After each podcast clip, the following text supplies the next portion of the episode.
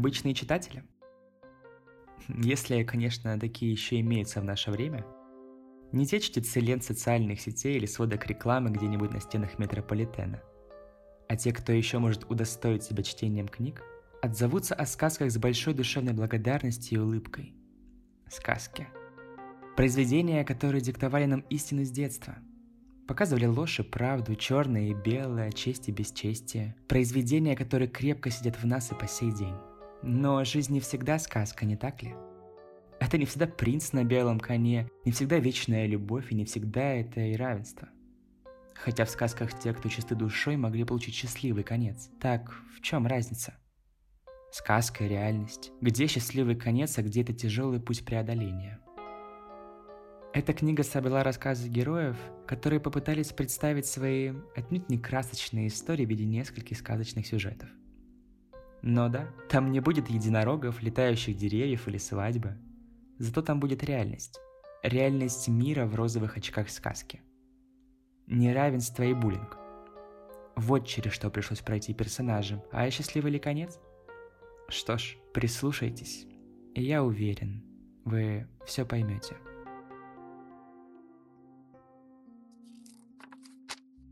Каково отношение родителей детей в сказках? Часто родитель или чрезмерно богат, или утрированно беден. Редко когда имеется иное начало. Но когда твой родитель царь, тут и жену найти придется, и мужа, и гору покорить, и пойти туда не зная куда, и на распутье встать. А что происходит в реальности? Ну, в темный лес никто никого не отправит, но попотеть придется. Правда, немного иначе. Молодая душа. Чего достойна молодая душа? Когда она, как белый лист, не знает, что ей нравится, готова ли она тратить время на то или иное занятие, которое ей навязывает окружение? Осуждение, наказание, а может быть поддержку? Одна из молодых душ часто пробовала себя в разной деятельности. Рисование, танцы, изучение языков, спорт. Но за что бы она поначалу не бралась, ей все говорили. Твоя обязанность учиться, получать хорошие оценки. Ведь сейчас на раннем этапе школа это главное. И вроде как это обычная фраза, но для молодой души заниматься отвлеченной от учебы деятельностью было намного интереснее, когда старшие души поняли, что улучшения в учебе, несмотря на упреки, не появились в ход, пошли телесные наказания и полный контроль. Столько боли, пролитых слез, попытки избежать наказания, используя ложь, привели к полному недоверию между поколениями. Например, Обычно, когда кто-то говорит, что ему плохо, то ему действительно плохо. Но не в этом случае. Ведь для старших жалобы на здоровье являлись ничем иным, как попытки избежать от учебы. Так молодая душа впервые испытала беспомощность, что дважды чуть не стало фатальным для ее дальнейшего существования. И вроде со временем все улеглось. После негативных последствий прошлого старшие стали более лояльно относиться к молодой душе, что она даже поверила – что с ее мнением стали считаться, что достижения в ненавистных для всех хобби являлись показателем ее способностей, но нет. Это была красивая картинка, в которую молодая душа с радостью поверила. Да, к ней перестали применять физическое насилие, чтобы внушить, что учеба – это единственное, чем она обязана заниматься. Но в нужные моменты поддержки молодая душа так и не получила. Одни из первых достижений для нее стали победы в соревнованиях, к которым она упорно готовилась, обучаясь ему с нуля. И когда наша душа сообщила старшим радостную новость, они лишь сказали, что все, чего она смогла добиться таким трудом, не для нее. Такое позорище не имеет прав на грамоты и медали. Ведь, по их мнению, душа, что плохо учится в школе, недостойна ровным счетом ничего. Прошло уже много времени. Молодая душа после всех тех событий не закрылась в себе, продолжила идти до конца, нашла свое призвание, которое, по мнению старших, было пустой тратой времени. Но как только наша молодая душа стала для всех умницей и отличницей, начала побеждать в конкурсах, где выдавали благодарственные письма для старших, это стало рычагом смены обстановки. Единственное, что осталось как напоминание о событиях прошлого – натянутое отношение ко всем тем, кто ее не поддерживал, в том числе и к старшим. которые резко начали считать, что все, чего добилась молодая душа, это только их заслуга, ведь они так хорошо ее воспитали. Вот я и рассказала вам историю одного персонажа с тернистым путем. Надеюсь, что каждый, кто хоть раз столкнется с подобной ситуацией, никогда не окажется от своих идей, от самого себя. Вспомните эти слова. А где же люди?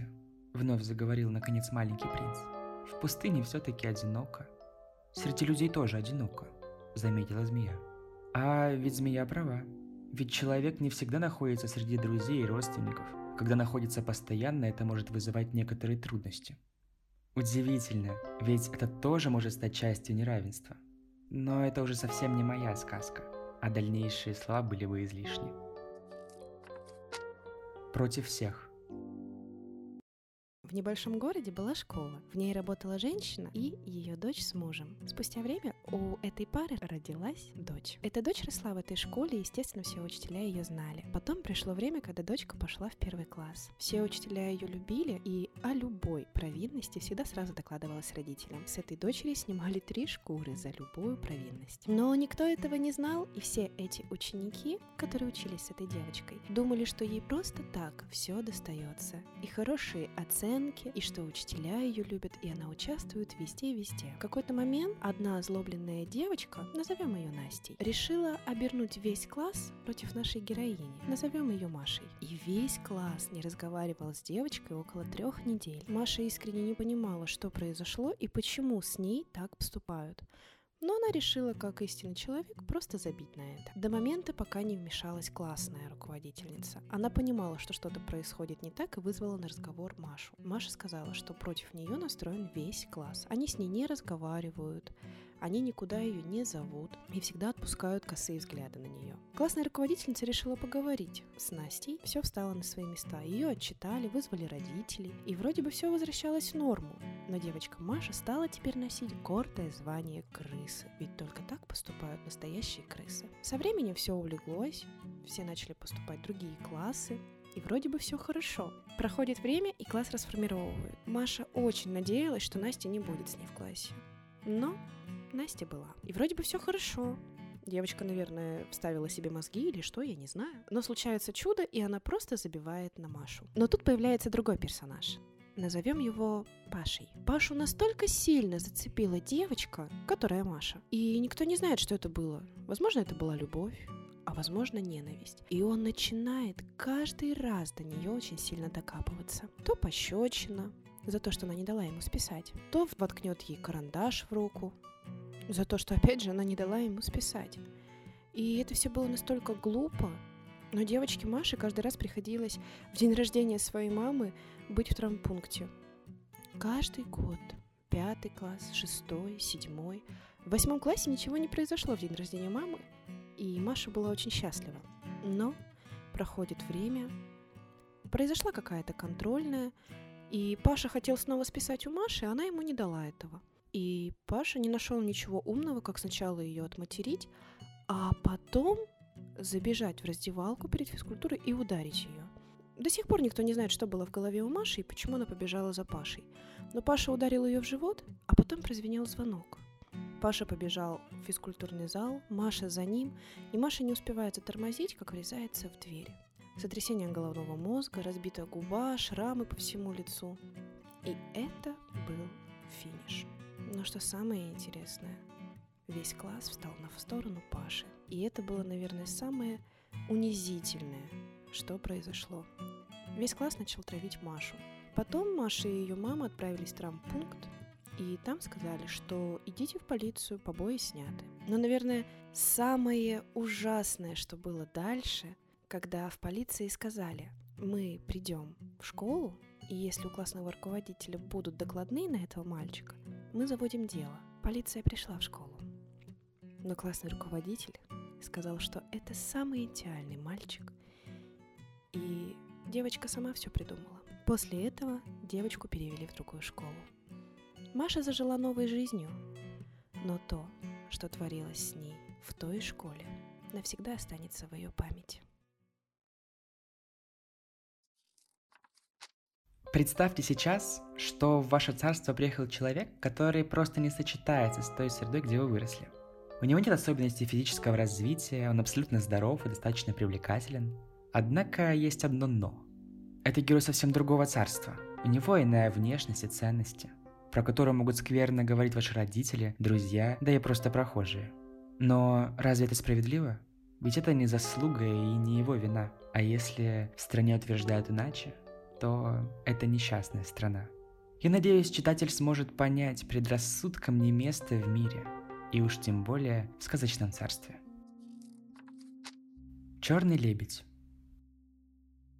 Это сказка о маленьком черном лебеде, который чужой среди своих. Банальная фраза, но понять ее может не каждый. Сложно находиться среди лебедей, с которым ты имеешь различия во внешности. Многие будут строить свои догадки, отталкиваясь на внешность и избегать его. Черному лебедю тяжело было находиться среди своих друзей, белых лебедей – Каждый раз, получая от них косые взгляды, грязные слова и насмешки в его сторону, он не понимал, почему так происходит. «Как же так получается?» – спрашивал он себя. «Я как они, маленький лебедь, так же играю и селюсь. Разве может моя внешность кому-то мешать?» Но лебедю не было так грустно только потому, что у него был друг, с которым можно было летать весь день. Однажды они, как всегда, веселились у пруда – и к ним присоединился злой лебедь, чуть старше их. Из-за каких-то предрассудков он начал обижать маленького лебедя, который просто имел другой цвет оперения.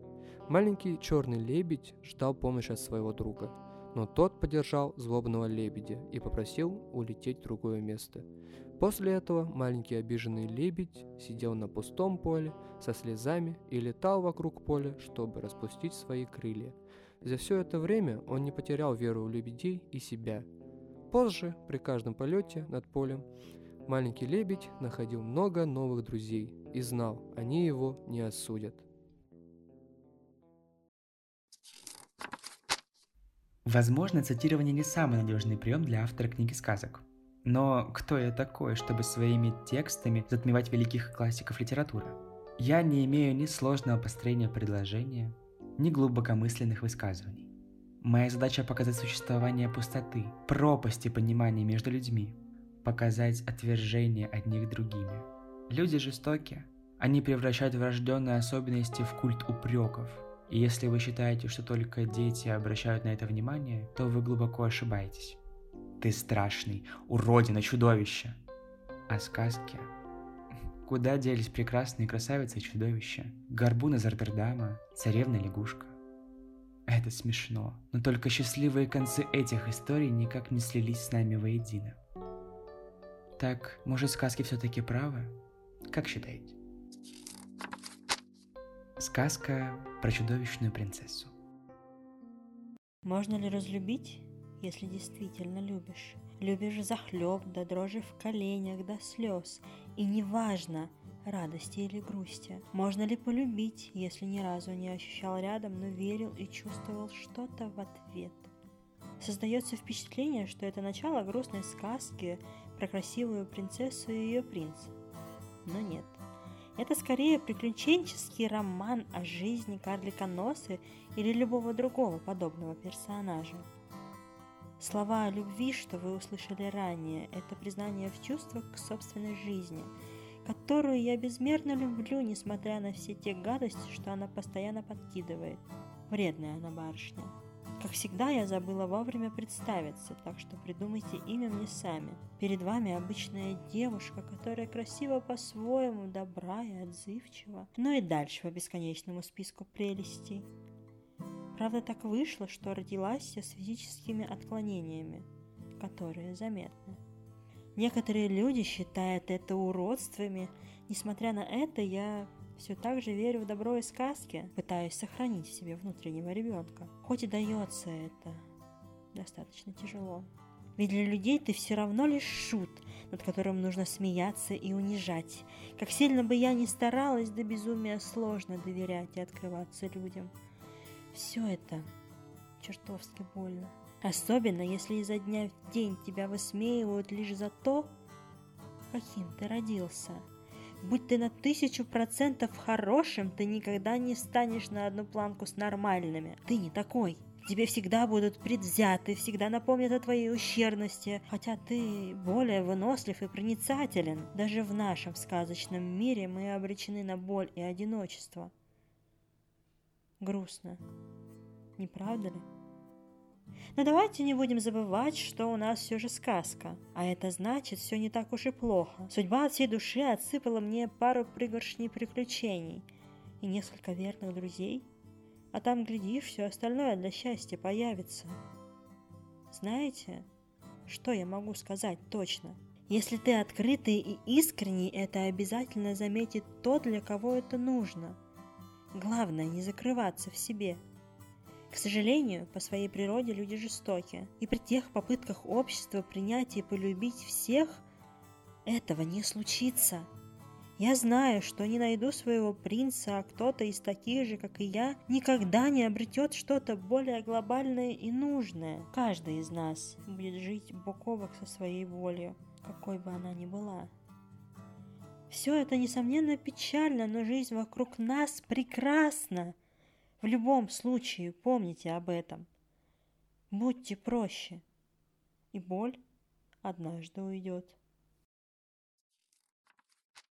Ну вот и все, дорогой читатель. Пора прощаться. Знаю, эта книга получилась короткой. Четыре темы, четыре истории, четыре сказки и немного размышлений. А ведь это только начало.